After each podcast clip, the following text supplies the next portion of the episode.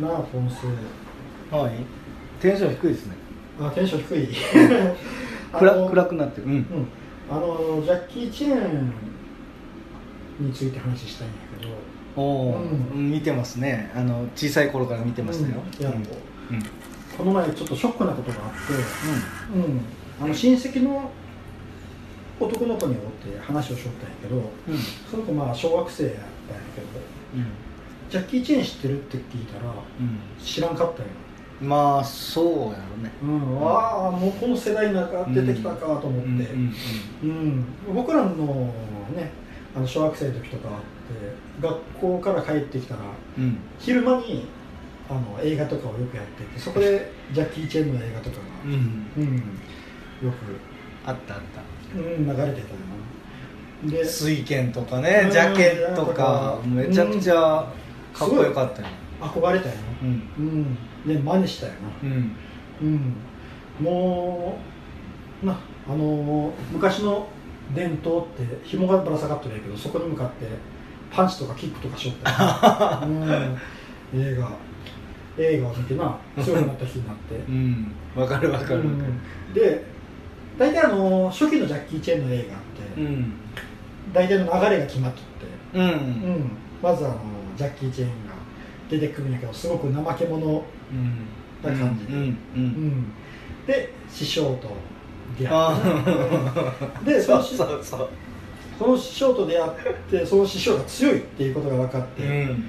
おうと思う思うんやなでその凄さに触れたけ触れてから修行が始まるうん。とその師匠から習う、うん。うん。うん。確かに。でそしたらライバルができてでまず師匠がやられるああうんうんうん確かに確かな、に。うん、でていうかもう俺の中ではもうそれ水拳のうん。しかそのストーリー的には入ってないけど頭の中に、まあ水拳がなんか、うん、そんな感じやったよな、い一番スタンダードなうん。やつよね。うん、でその師匠もやられてジャッキー・チェーンもやられてうん。でさらに修行をしてそのライバルを倒す、うん。でまあこれはまあ一連のうん。ストーリーで、うんであの水拳という話だったけどまあいろいろあの当時邪剣とかあったあった。うん、証券とあった。かいろいろあったけどあ大体がこの流れ。うん。でもこれってよくできてるなと思うのはうん。子供心にスッて入ってくるようん入ってくるなぜか。なうん。でうもう絶対にもうブームになるのは決まっとるよなっていうような作りなのんおおうん。で絶対もう真似するしな見たらうん。うん。でその師匠ジャッキー・チェーンの師匠の人で役で出てくる人っていうのは、大体もうあの小汚くて、うん。鼻が赤い、うんそうそうそう。いやまさに水拳で酒をずっと飲み寄る、はいはいはなおっさんやったけど、あの人はユエン・シャオティエンっていう人。あの水拳の人も？水家の人もそううやね、ん。大体この師匠ユエン・シャオティエンっていう人が知っとるんやけど、ユエン・シャオティエンうん、うん。この人はなんかすごい俳優さんらしいね向こうでは。いやすごいやろ、この人うんめちゃくちゃ有名よ。だって顔見たらすぐ、うん。ねわ僕からるでもなんか帽子もちょっとかぶっとって、うん。ね。うん。あで今言うた流れのジャッキー・チェンのその初期の映画であうん。一番好きやったのって何水拳。水拳。ああやっぱりそうでも邪剣か水拳。邪剣か水ん。ああ確かに僕のはあのカンニングモンキー天中剣っていうのがあったんよかうん名前しか聞いたこれが好きな。の天中剣っていううーん初めて聞く気がする。カンニングモンキー天中剣、うんうん。これなものすごいコメディー、うん。まあ、話はコメディーなんようんうん。で戦いもなすごい変わっとってあのーこのジャッキー・チェンが全然こう憲法を使えんのよ。あ。でその憲法珍しい。うん。うん。その憲法を書いの型を書いた本があってあそれを見ながら勉強して覚えていく。それでカンニング。カンニング。うんなるほで当然ライバルと戦うことになるんやけど、どうん。その本を見ながら戦うの。え？戦う最中も？そう戦う最中も。相手のキックとか寄りながら避けながら本をパッと見て その技をすぐ試したりとか、すごいやん。うん、うん。すごい面白くてな、うんうん。なんか変わっとって、うんうん、これはすごい好きやったよ、うん。カンニングモンキー。天中剣っていう。なるほど。あともう一個好きなやつがあってな、うん。剣聖っていうやつなんやけど。はあどんな字？これのあ剣のあの剣は拳。拳の剣に、うん。聖は妖精の聖。わかる。なんかこれ見た記憶あのーいやタイトルは知っとる、うん。うん。昔よく映画でしょったんやけどこれはあの五重の剣っていう剣法の妖精が出てきてそれがジャッキー・チェンに妖精のせいなんややっぱり。そう剣法を教えるっていう話なんやけど、この妖精がうん。すごくな見た目がなトリッキーなんやな。うん。あの体が真っ白で顔も真っ白でうん。髪が赤いのねほそれが5人出てくるというな。でそれぞれが龍剣邪剣え？あとあうん。虎剣鶴剣氷剣の使い手ないの？で邪剣も入っとん。入ってる。うん。でその5人からいっぺんになろうたら五重の剣が完成するああ五十。五十ってだけどそれぞれの一つの獣の剣法をそれぞれのあ獣なんや。剣法をそれぞれのなるほどなるほど。5人の妖精がそれぞれ得得してる。うんうんうん。でそのそれでまた最後はライバルと戦うっていう話になるんやけどうんうんうんうん。これもな面白かったよ。好きやったよ。うーん。な、であのジャジャッキー・チェンのカンフーって言ったら、うん。なんかこうあのパンパンパンパンパンパンみたいなイメージあるテンポがよくて。昔な僕なんかすごく記憶に残っとるんやけど、うん。あの探偵ナイトスクープうんっていう番組うん。にジャッキー・チェンが出たことがある、えそれは、あんまな何やった何の依頼やったかなカンフーは本当に強いのか？みたいな依頼で。でジャッキー・チェンが、まあ、多分たまたま来日しとったんやないかな。うん。うん。で出たんよ。うん。ちょっとだけカンフーについて話を聞くっていうので、その時にカンフーの戦いっていうのは一瞬で決まるんやって。へえ会それ空手的な感じ一撃ドーンみたいな。まあそうやね。一撃にこう急所にバンと入れるんやろうな。あそうなの？うん、だからああいうパンパンパンパンみたいなああなやり取りはあんまりないないと、うーん。うん、だからもうあのカンプってまあ武術やから、うん。少しでも早く相手を倒すっていう。少林寺拳法っていうのがあるけどそれとはあれカはンフーとは違うの？少林寺拳法あれ日本発祥やかえ？らあれは少林寺拳法っていうのはあの香川県であの開いた人がおるの。でその人が少林寺っていう少林寺っていうのでものはあるよねあるそう中国そうそうに中国の少林寺からもらって少林寺拳法っていう作ったのが日本発祥の少林寺拳法。だからあれは違うのよ。でも少少林少林寺でやってるよ少林寺や中国の少林寺でも少林寺拳法ってしよるやろ？あれは少林寺拳法じゃない。あれは少林寺。あであーあれはそうん、別の少林寺拳法は日本発祥。でその少林寺でやってるその武術っていうのとカンフーはまた違う。えっとそれはどうなのかな？そこはちょっとそれはよくまだ、ううん、なるほど、であのえー、とカンフーが本当に強いのかと。うんで一撃なんだと、うんそうごめんなさい。はい、で、うん。ということはそのいうカンフーをアクションとして消化させたって言ってあいうことよな。はいはいはいはいはい。だからもうそれはそれすごいよなとうんうん思って、うん。で今度ジャッキー・チェーンの第2期っていう言い方はいいか分からんけど今度アクション映画の方にこうはいはいはいはい。国際。あのプロジェクト A とか A とか。ポリスストーリーとかうんうん。あっちの方に行くな。で、まあ、そこからアクションスターみたいな形になっていくんやけど、まあ壮絶よな。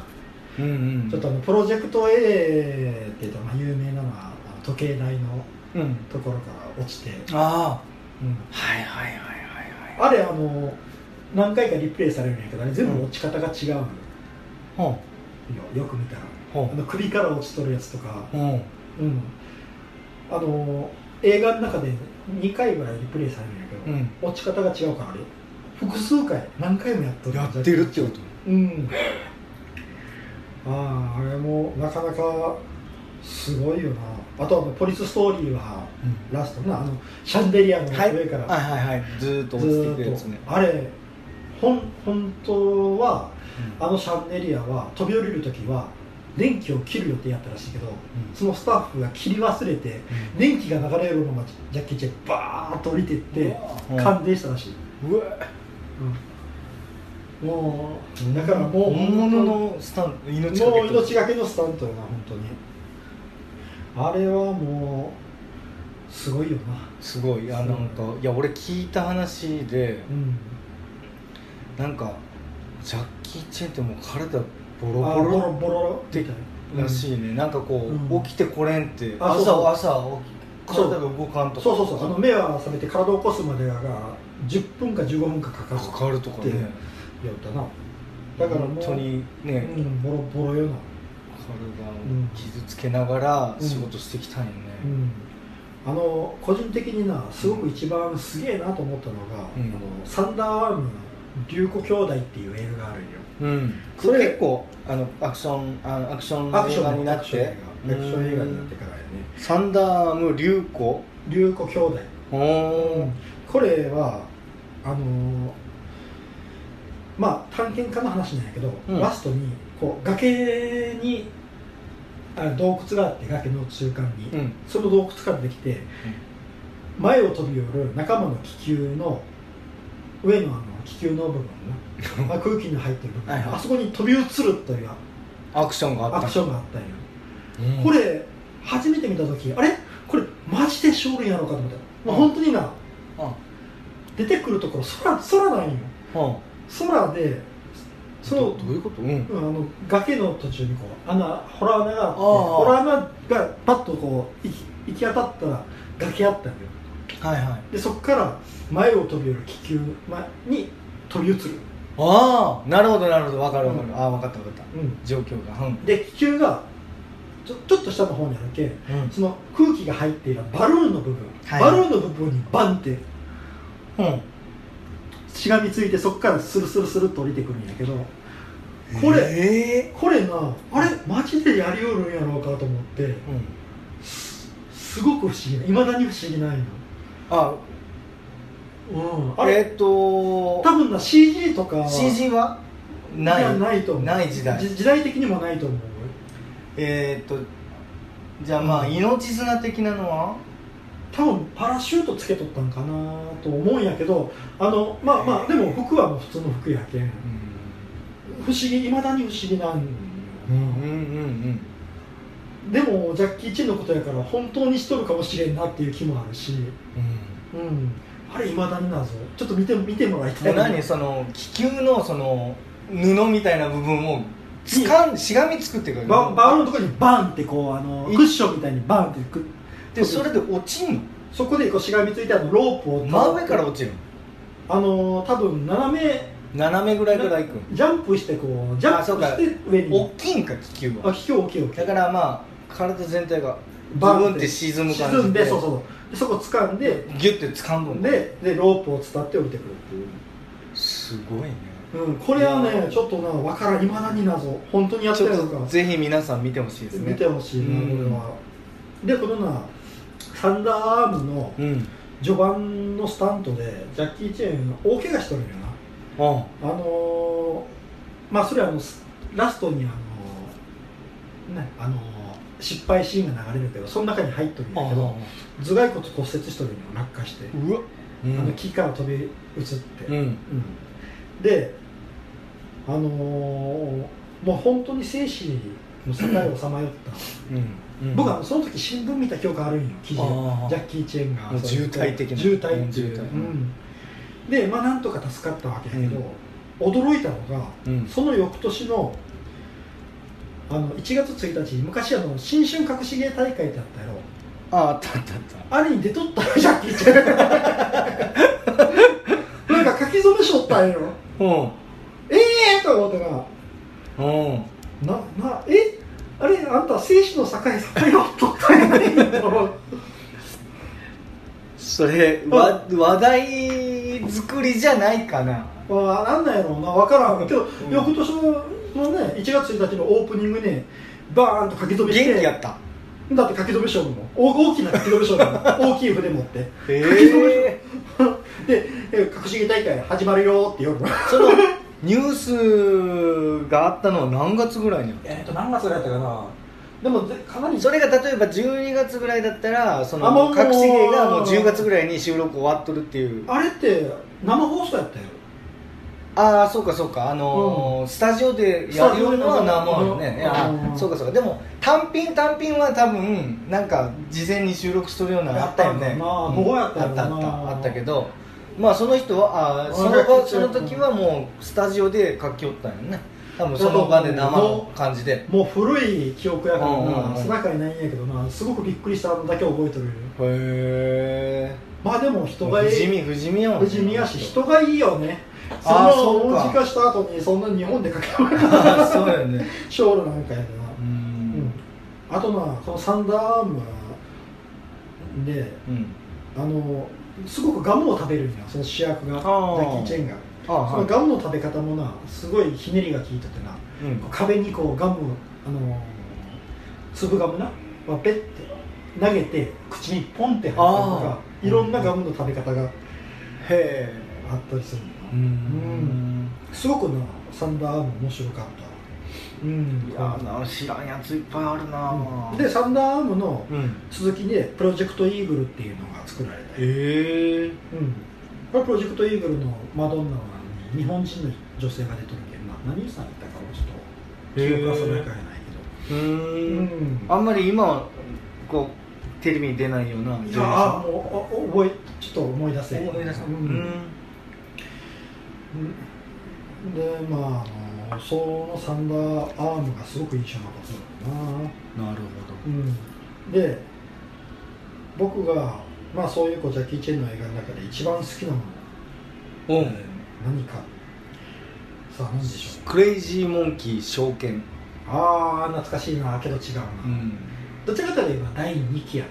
第2期。第二期。アクションアクション映画の時や今まで出てないん？な今まで今出てない。あじゃあ俺分からん。俺プロジェクト A とフォレストリーぐらいしか見たことないからあー。好きな映画は？うん、うんスパルタン X あそれは聞いたことある見てないけど、うん。それまあ、うん。ファミコンゲームでもおなじみの。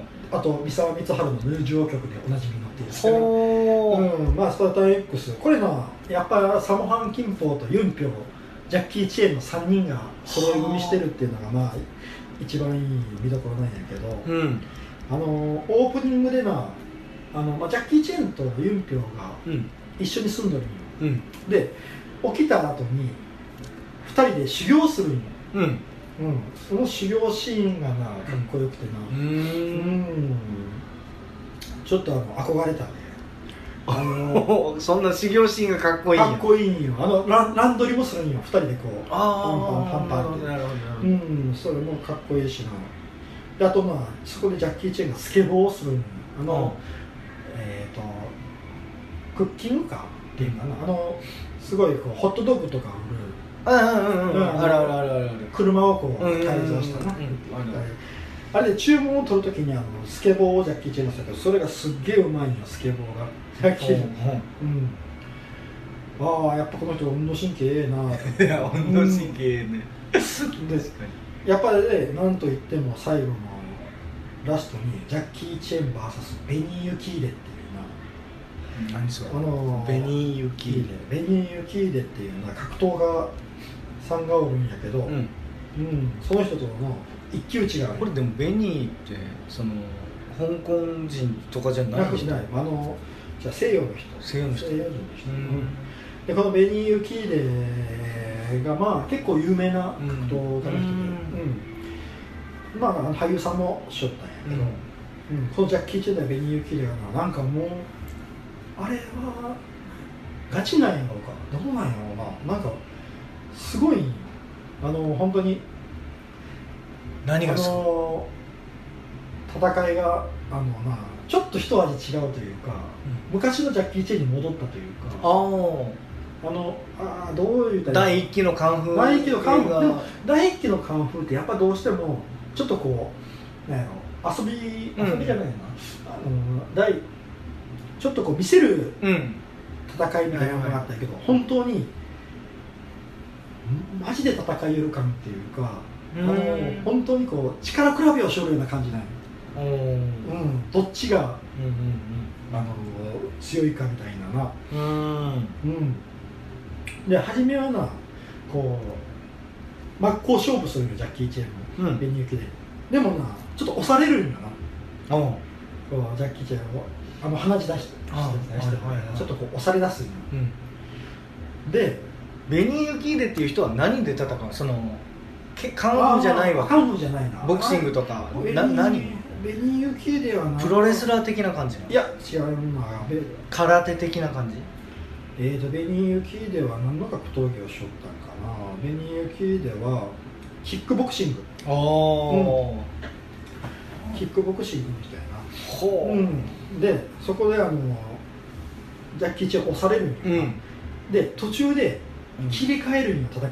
うん。あの急に椅子をあの取ってパンって置いて椅子のに座ってはーってこうため息をついて、なんかこう一回休むのよ。うんうん。で立つんだジョーみたいないやあのもうなんやああどうしたもんやなみたいな感じであこう座っとるんよ、ーうん。そっからあのまた戦い出すんやけどう変わるんよ戦い方がものすごくな遊び心を入れてくる。あの急ベニューキレに乗られたら、うん。脇をくすぐって逃げたりとかあすごくこう戦い方に遊び心を入れて、ーうんうんうん。そしたらリズムが変わっていってジャッキー・チェーンがどんどんどんどん優勢になってて最後倒すんよなるほどね。うん。うんうんこのな流れっていうのがとても、うん、ジャッキー・チェーンっぽいっていうか、うん。あの昔あのなあのドラゴンへの道っていうブルース・リーの映画で、うん。ブルース・リーもあの戦いをしとるんやけど1対1の。あれは相手は誰やったかなドラゴンへの道。えっ、と結構なあの有名な俳優さんになったけどな闘技をしドラあチャック・ノリスだ。うん。チャック・ノリスっていうなまああの肉体派俳優の正体チャック・ウィルソンじゃなくてチャック・ノリスね。うんチャック・ウィルチャック・ウィルソンは相撲強かったけどな、うん。藤原組長と。やりよったけど。それじゃなくて、うん。チャック・ノリスね、うん、これはもう完全にもうブルース・リーがあの真剣真剣というかまあやってもうブルース・リーが勝つっていうけど多分それへのオマージュがあると思うんやけど、うん。そこに遊び心を入れたっていうのがすごく、うん。多分ジャッキー・チェーンが自分の色を入れたかったんやろうなと思って、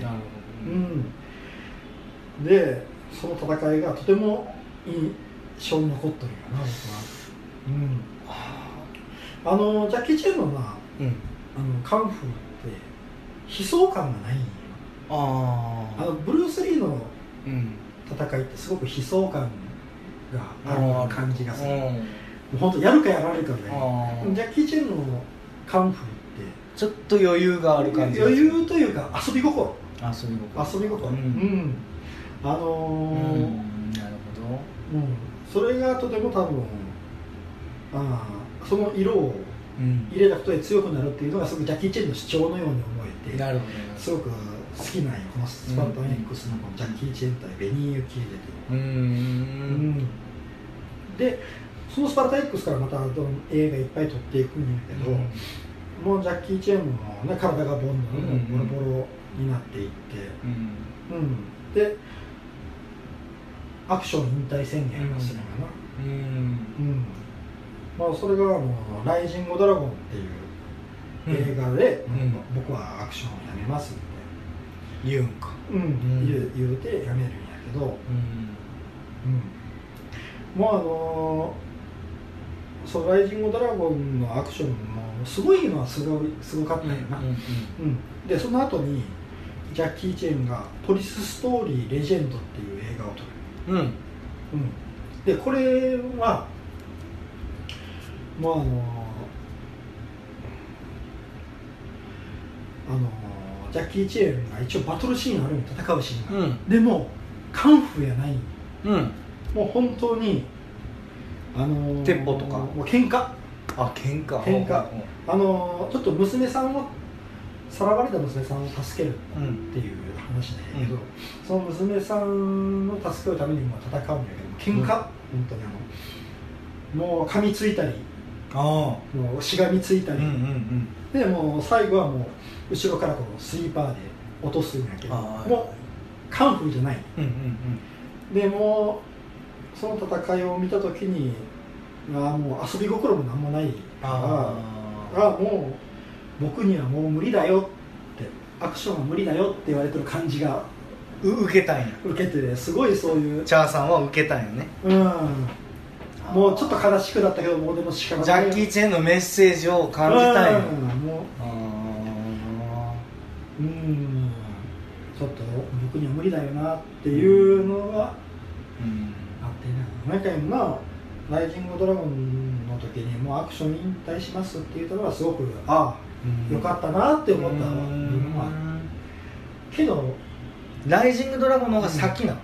えーとライジングドラゴンのが先。先でもうその時点で引退宣言をしててであその後がポリスストーリーでこれがもう最後の作品ですよじゃない。あでアクションが引退っていうアクション引退、うんうんうん。だから映画は撮るんやけどあそうかそうか。いうアク大きなアクションはしませんよっていう。じゃあポリスストーリーレジェンドっていうのはももうあのどちかというとアクションではないっていう体で取られとること。そうそうそうそう。ああもう引退した後に取っとるっていうことか。そうアクション引退宣言をうんスタートだから、うんうん。だからもうあのそういうカンフカンカンフーとかでもカンフはももないし、うん。そういう大きなあカンフーはないというかカンフーっぽい動きもしないしもう大きなアクション。う体を痛めつけるようなアクションは。うんうんうんなるほない。どないんだからもうすごくドラマ性が強い話ああうんうんうん。でその中でこうちょっとこう一対一うんのメッセージを受け取ったわけね。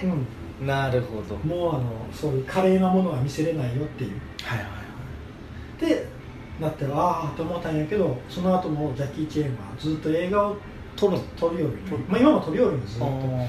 でだんだんそのドラマ性が強いうん作品が多くなってきるんだけど、うん。そこでアクションちょいちょいやりよるんよ。ああやるようん。でも大きなアクションじゃないよでもあの以前使わんかったのワイヤー使ったりとかああ割とあのうん。なるべく体が負担にならないようなアクションししててまあ年もね。もう年齢ももうなもう何歳ぐらい？ジャッキー・チェもうーンも70とかそこまでいかんか。そこまでは60代もうロッキーとかと同じぐらい。まあ時代は一緒やもんな。ジャッいキーやかなりいってない？あの人、うんえー、と1954年生まれやからえ？65歳だ。バイトるよ結構、うん。であのまああの最近なあの「ホルトナー」っていう映画を撮ったんよ。うん。これがまあジャッキー・チェンが暗殺者の役なんやけどこれはカンフーではなくて本当に実践的な戦えいをしてるみたい、まあ僕はまだ見てないんやけど、うん。すごく評判がいい。おおだからちょっと見てみたいなあ新しいジャッキー・チェンを見てみたいなって思うなるほど。うん。なかなかもうまあ今のね子供が見てくれてもすごく面白いと思うんやけどな。うん。うん、ぜひ見てもらいたいよね。そういやあのプロジェクトじゃなくてあのスパルタン X のその、うん。でうん。覚えてます？1階の敵。1階の敵ってどんなやつか覚えてます？ややったよね。あああのえゲームの方？ゲームのファミコンのスパルタン X1 階ああってしシルシルビアやったよそれはあのああのヒロインやあ広いろ1階は棒術使いで。うん。あよう覚えてる。そうそうそうそう、うん。で2階ってブーメランやったっけ？ブーメラン使うやつで3階が怪力男。へえで4階が妖術使い、うんで5階がなんかそのカンフーを使うやつやへえなあいつの名前がちょっと思い出さんけど。へえ俺そこまで多分進めてないと思う。スパルタン X うん。キックボクシング出てこんなと思いながら。ああというかスパルタ X をそこまで進めてやっているっていうのがすごいよ。いやまあちょっと思い出しました。